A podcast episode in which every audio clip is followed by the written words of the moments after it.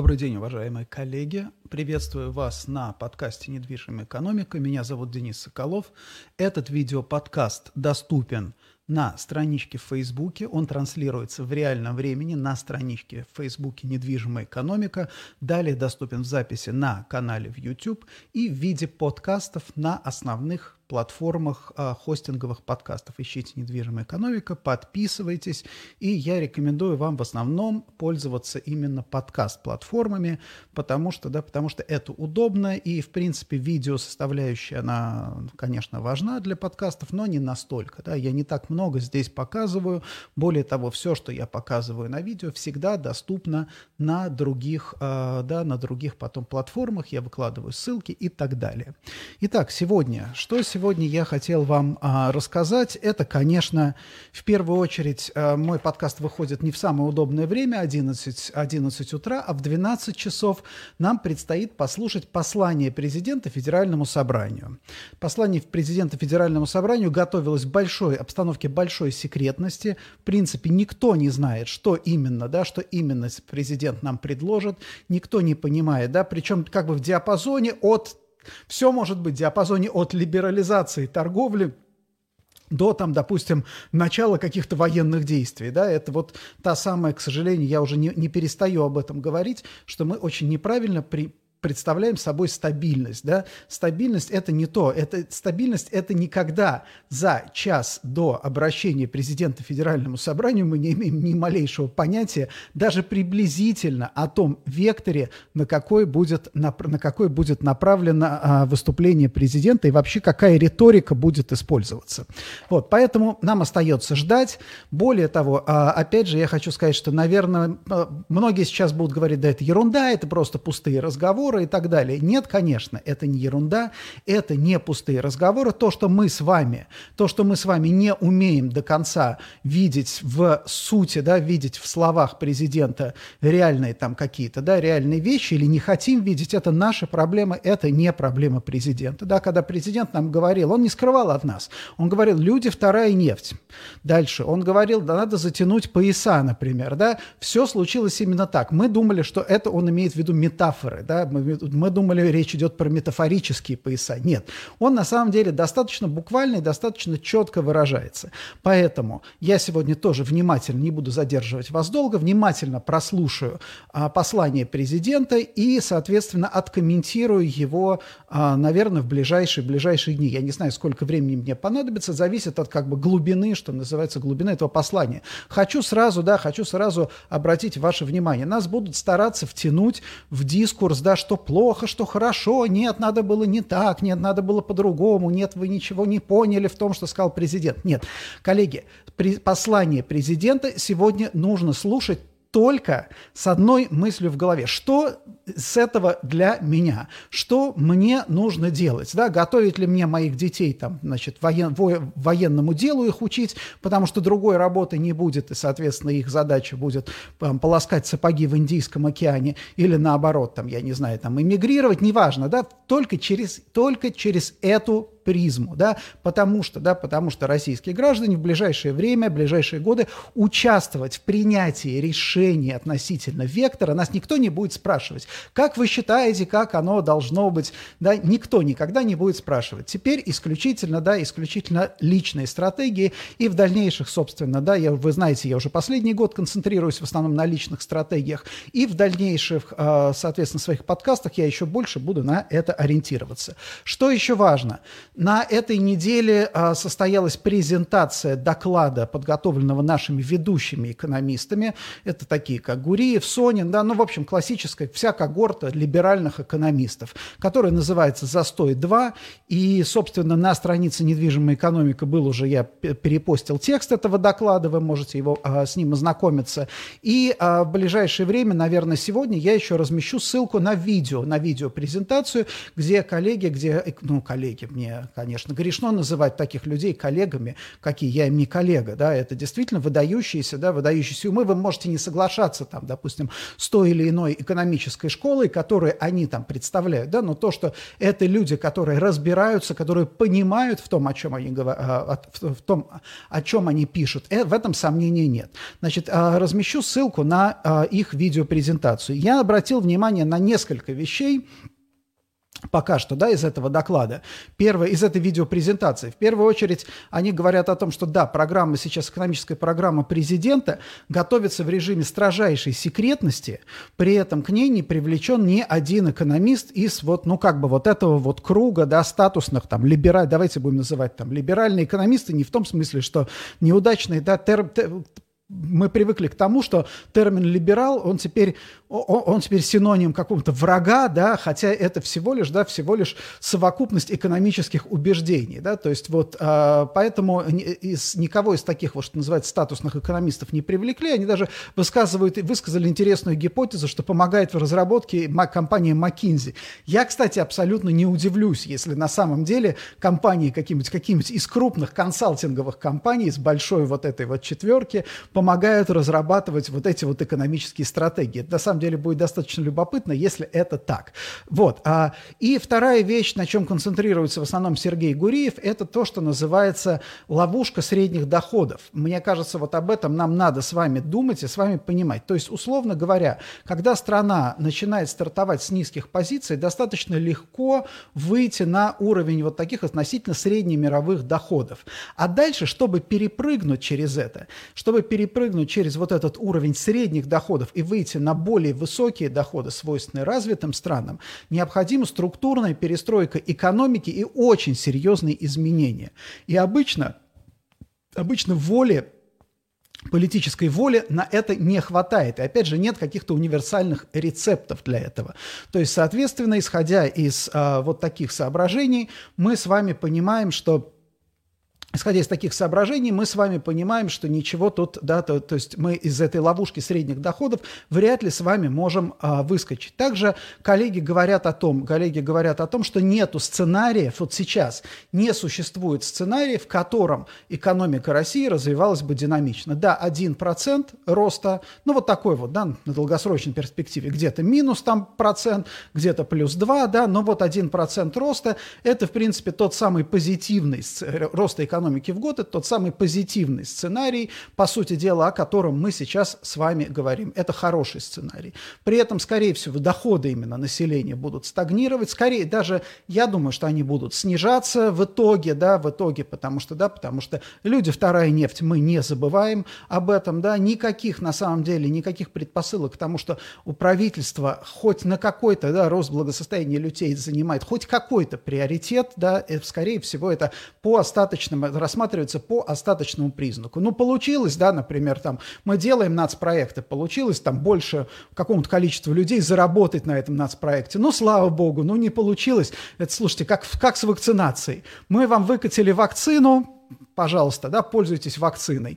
Она замечательная вакцина, не хотите, но вы сами себе злобные буратино. Мы вам сделали нацпроекты, ну, как бы это ваша задача зарабатывать на этих нацпроектах. Они отличные, да, прекрасные нацпроекты. Вот у нас лучшие умы, опять же, да, работали над этим, да, соответственно, если вы не можете заработать на этих нацпроектах, то это, ну, вы как бы сами, вы как бы нам долю отдайте государству, да, а дальше вы сами, если не можете заработать, но это, опять же, не, уж никак не наши государственные проблемы. Я думаю, что вот это будет, на самом деле, это будет доминировать, вот это вот, это вот отношение, да, ребята, и это такое псевдорыночное, да, потому что вот э, те же самые там Путин и его соратники, они читали всякие статьи, что главное в рынке это создать условия для того, чтобы, да, ну вот, собственно, они так и делают. Там дьявол, конечно, мы же понимаем, что дьявол в деталях, да, то есть если там создать условия, ну, условно говоря, в ГУЛАГе дать одну пилу и одно бревно, например, да, то из этого, извините меня, космический космический корабль не сделаешь, хотя условия, в принципе, для производства созданы, да, вот тебе пила,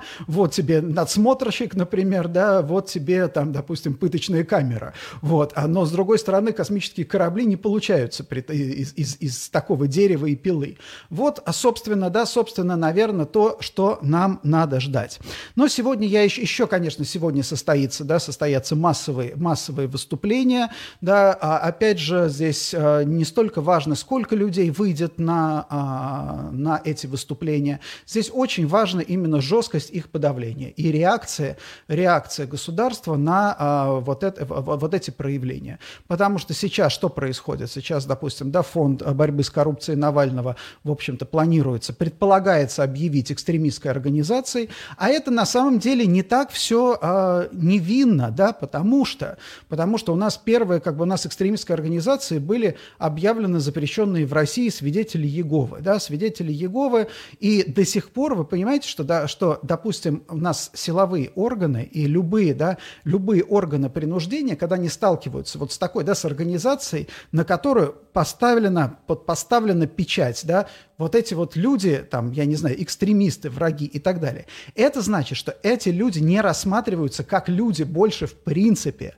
да, они лишаются сразу же мгновенно всех гражданских прав. Никто с ними не будет разговаривать, это как, знаете, как, опять же, в тюремной системе, да, это вот эта ниша иерархия, да, потому что если ты вдруг на, на самом деле начнешь по сути рассматривать, а в чем преступление там кого-то, кто когда-то состоял в там каких-то свидетелях запрещенных запрещенных в Российской Федерации, вот, то на самом деле ты сам как бы ты зашквариваешься, потому что ты же помогаешь экстремистам. И здесь очень это, это, эта история очень опасная, потому что, обратите внимание, я сейчас на полном серьезе, коллеги, да, на полном серьезе, а, посмотрите свои старые записи, которые вы там делали в соцсетях.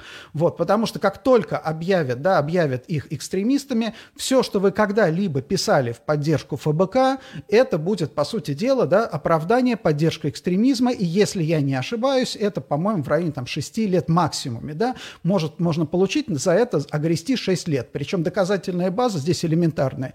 Экспертиза, вот этот вот пост какой-нибудь там 2000, там, я не знаю, 15 года, поддержка ФБК, там, где написано, я поддерживаю, допустим, ФБК. Да, Естественно, поддержка. Эксперт, даже честный эксперт говорит, да, поддержка. ФБК экстремистская организация? Да, экстремистская организация. 2 плюс 2 равно что? Вы поддерживали экстремистскую организацию. Посмотрите внимательно.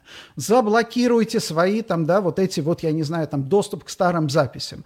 Потому что здесь понятно, что никто не будет копаться там, допустим, во всех вот этих вот постах. Но, тем не менее, какой-то, да, вероятность, мы же с вами работаем с рисками. Да, вероятность, риски – это такая важная история история. Ну и последнее, о чем я хотел тоже сказать, это, конечно, уровень, возросший уровень агрессии в соцсетях. То есть связано это, опять же, понятно, что команда ФАС дана там этим фабрикам троллей, которые сейчас там сейчас пишут, и, по сути дела, там вот какой из, из, из того консенсуса, из, из того месседжа, который они проталкивают, я так понимаю, что здесь в дискуссии идет вокруг того, обязан ли российский гражданин стойко и без сопротивления принять смерть, если эта смерть нужна кому-то из людей, связанных с государством. Вот как бы здесь вопрос такой, обязан ли или российский гражданин имеет право сопротивляться этому, да, вот именно сопротивляться, я не знаю, там, какому-то истреблению. Вот, собственно, о чем сейчас пишет, пишет эта фабрика троллей. Понятно, что, допустим, да, что это такой совершенно искусственный и никому не нужный дискурс, но, тем не менее, уровень агрессии, естественно, возникает с обеих сторон. Почему? Да, элементарно, потому что нету сейчас, да, платформы для каких-либо компромиссов. Опять же, если разговор идет в том, что имеешь ты право сопротивляться тому, чтобы тебя убили, или ты должен принять и поблагодарить, например, да, и заплатить, еще желательно заплатить налоги, потому что ты оплатил все вот это вот, да, то э, действительно здесь очень трудно, как бы, да, очень трудно искать какую-то платформу. И последнее, о чем сегодня будет все коротко, последнее, о чем я сегодня хотел поговорить, это о э, интересном феномене русского отрицания. Вот если вы почитаете там, допустим, статьи, интервью каких-то, да, важных, а, опытных людей, например, да, если вы посмотрите на ну, скажем, даже на, там, допустим, на посты, в том числе и уважаемых людей. Я не говорю сейчас про ботов. Боты это, боты это дело такое, это, это не живые организмы, скажем так. А вот а, что касается людей, то очень характерно у нас а, последнее время это отрицание. Отрицание проявляется вот в чем – ну что вот, вот будет, вы там ждете послания президента. А что он там скажет? Он ничего нового не скажет. А от того, что он скажет, ничего не изменится, потому что вся система идет по своему пути и так далее. Вот эти санкции, американцы объявили новые санкции. И что эти нам санкции? Эти санкции не принесут никакого ни вреда, ни пользы. Что разве вот этими санкциями, там, если Россию отключат от Свифта, что сразу у нас рухнет страна и так далее? Понимаете, это, здесь, здесь технология отработана. Эта технология, конечно, она, опять же, искусственная, она навязана политтехнологами. Вот этой технологии, а, технологии взаимодействия и обсуждения нет, с моей точки зрения, но я не знаю, я читаю там англоязычные форумы, комментарии в разных, там, допустим, странах, да, там, допустим, what about, э, так называемый what aboutism есть везде, да, допустим, те же самые интересные там китайские там посты Financial Times тоже достаточно любопытно. Но вот этого вот ничего нигде, ни, ни, ничто ничего не значит, это, это какая-то парадоксальная, да, парадоксальная история, история, которая порождает, порождает у человека ощущение не то, что даже бессилия, да, а бессмысленности, абсолютной полной бессмысленности вообще мира. Потому что если даже президент выступил, это ничего не значит. Если там, допустим, санкции объявили, ничего не значит. Если что-то взорвалось, там это ничего не значит. На самом деле, конечно, конечно, конечно, значит. Просто причинно-следственные связи, они гораздо-гораздо сложнее. Да? Каждый видит их немножко по-своему. Но это это важно, это крайне важно обсуждать причинно-следственные связи. Потому что, да, потому что вот, например, сейчас, я не сомневаюсь, если опросить а если опросить население там, России, даже Москвы, почему в магазинах такая а, низкокачественная еда? Я думаю, что мы увидим, что большинство нам скажет это потому, что из-за санкций нам европейцы запретили поставлять свои качественные продукты. Да? То есть причинно-следственная связь вот при таком подходе, она полностью, она полностью разрушается. Вот. И это, конечно, это очень печально. Я это называю русское отрицание. Если вы помните, что такое отрицание. Да? Отрицание – это это, это, это первый, самый зачаточный этап принятия, да, принятия какой-то проблемы. Это детский этап. Дети не выходят из отрицания. Мама, это не я разбил варенье, да, это не я, оно было, во-первых, это не я, во-вторых, оно, во-вторых, оно было уже разбито, эта банка, а в-третьих, варенье все равно прокисло, да, вот что такое отрицание. И это очень, конечно, говорит о незрелости общества. И я к вас призываю не поддаваться, ни в коем случае не участвовать в этом дискурсе дискурсе. Дискурс отрицания проблемы никогда никому не помог ее решить. Более того, потом в результате ты сталкиваешься с тем, что откуда-то неожиданно вдруг что-то возникает новое, и ты говоришь, ах, ах, а я, а я знать не знал, а я даже не представлял, что такое может быть, а почему у нас там, допустим, инфляция, почему меня с работы уволили, да, как я знать не знал. Напомню, напомню, кстати, очень интересно, почему пропагандисты, да, и политтехнологи держат российское российское общество в состоянии отрицания, потому что следующим этапом после этого идет гнев – и помните, не дай бог увидеть русский бунт бессмысленный и беспощадный. Поэтому чем дольше, да, чем дольше люди будут находиться в этом детском, младенческом состоянии отрицания, тем сильнее мы отложим этап гнева. Но проблема в том, что мы его не отложим навсегда. Вот в чем проблема. И если у тебя действительно людей долго продержал в детском состоянии, да, в детском, которое они не понимают причины следственных связей, то и гнев становится тоже абсолютно деструктивный, детский, его невозможно он не может быть направлен ни на что конструктивное. Потом, конечно, начинается, как мы знаем, торг, да, потом депрессия, и потом принятие. То есть, коллеги, нам с вами, как, там, допустим, микросоциума, потому что я полагаю, что, опять же, для России актуально. Вот сейчас не актуальна апелляция, например, к тому, что, ой, весь народ там куда-то, или там все регионы и так далее. Мы атомизируемся, мы сейчас, да, мы сейчас разбиваемся на такие микросоциумы, каждый из которых будет стараться для себя создать более или менее какую-то, ну, среду минимального там какого-то психологического, в том числе комфорта. Вот собственно, чем быстрее мы с вами все пройдем вот этот вот этап отрицания, гнев, торг, депрессия, принятия, да, то есть э, тем на самом деле легче нам будет жизнь. Не, жить, не пройдя этот путь. Весь народ не пройдет этот путь. Весь народ, скорее всего, где-то вот застрянет в районе гнева, да, вот что, собственно, чего боятся политтехнологи. Но мы-то с вами, да, мы с вами должны заботиться о своих близких и о себе. И с точки зрения напоследок хочу рассказать одну историю. Она случилась э, несколько лет назад. Я, честно говоря, не помню, когда у нас Прохоров э, бы выставлялся в президенты. Э, опять же, согласованный, да, вроде бы как согласованный с администрацией президента. Я давал интервью на одной из радиостанций, и ведущий, хороший человек, очень хороший человек, хороший ведущий, действительно очень приличный, как бы ничего не, ни, ничего не скажешь. После того, как закончил, закончился эфир, он мне говорит, слушай, Денис, вот, блин, ну, видно, что как бы я ему не друг, я, он первый раз меня увидел, но видно, что это то, что его прямо болело у него душа, и он, видимо, ему с кем-то надо было поделиться. Он говорит, мне тут начальство сказало, что я должен обязательно в какой-то из своих программ обосрать Прохорова. Но Прохоров мой друг, мой вот хороший друг, и я вот, ну, ну как вот, ну я же не могу вот взять и обосрать своего друга, тем более он-то вообще ни при чем, Прохоров. Вот, потом говорит, а с другой стороны, Прохоров, он же миллиардер, он вообще-то знал, на что шел, когда выставлялся на вот эти президентские выборы, да. Поэтому, в принципе, если я его обосру, то ничего такого страшного не будет. Ну, не я, так другие-то его сейчас все равно обосрут. Наверное, вот что я сделаю. Наверное, я ему позвоню, скажу, Прохоров, ты меня прости, но я, собственно, да, вынужден тебя тут обосрать. Вот. И это интересная, да, интересная история, интересная именно показательно, да, показательно, как, как у человека работает работает голова. Поэтому, когда вы сегодня слышите, да, что там условный Навальный, да, он сам себе выбрал этот путь, чего мы должны ему там как-то сочувствовать, да, мы понимаете, что во всех этих случаях человеку, каждый человек, он пытается внутри себя внутри себя создать вот себе вот этот вот какой-то психологический комфорт. Ему надо как-то объяснить то, что происходит. И здесь на самом деле очень важно, чем отличается. Чем отличается здоровое, да, здоровый социум, здоровое общество от нездорового. Здоровое общество дает возможность человеку не из как бы де, совершая насилие над собой, оставаться в рамках своего представления о прекрасном. А, к сожалению, именно в нездоровом обществе ты вынужден делать какой-то вот этот бессмысленный, да, на самом деле бессмысленный нравственный выбор, от которого никому не становится лучше.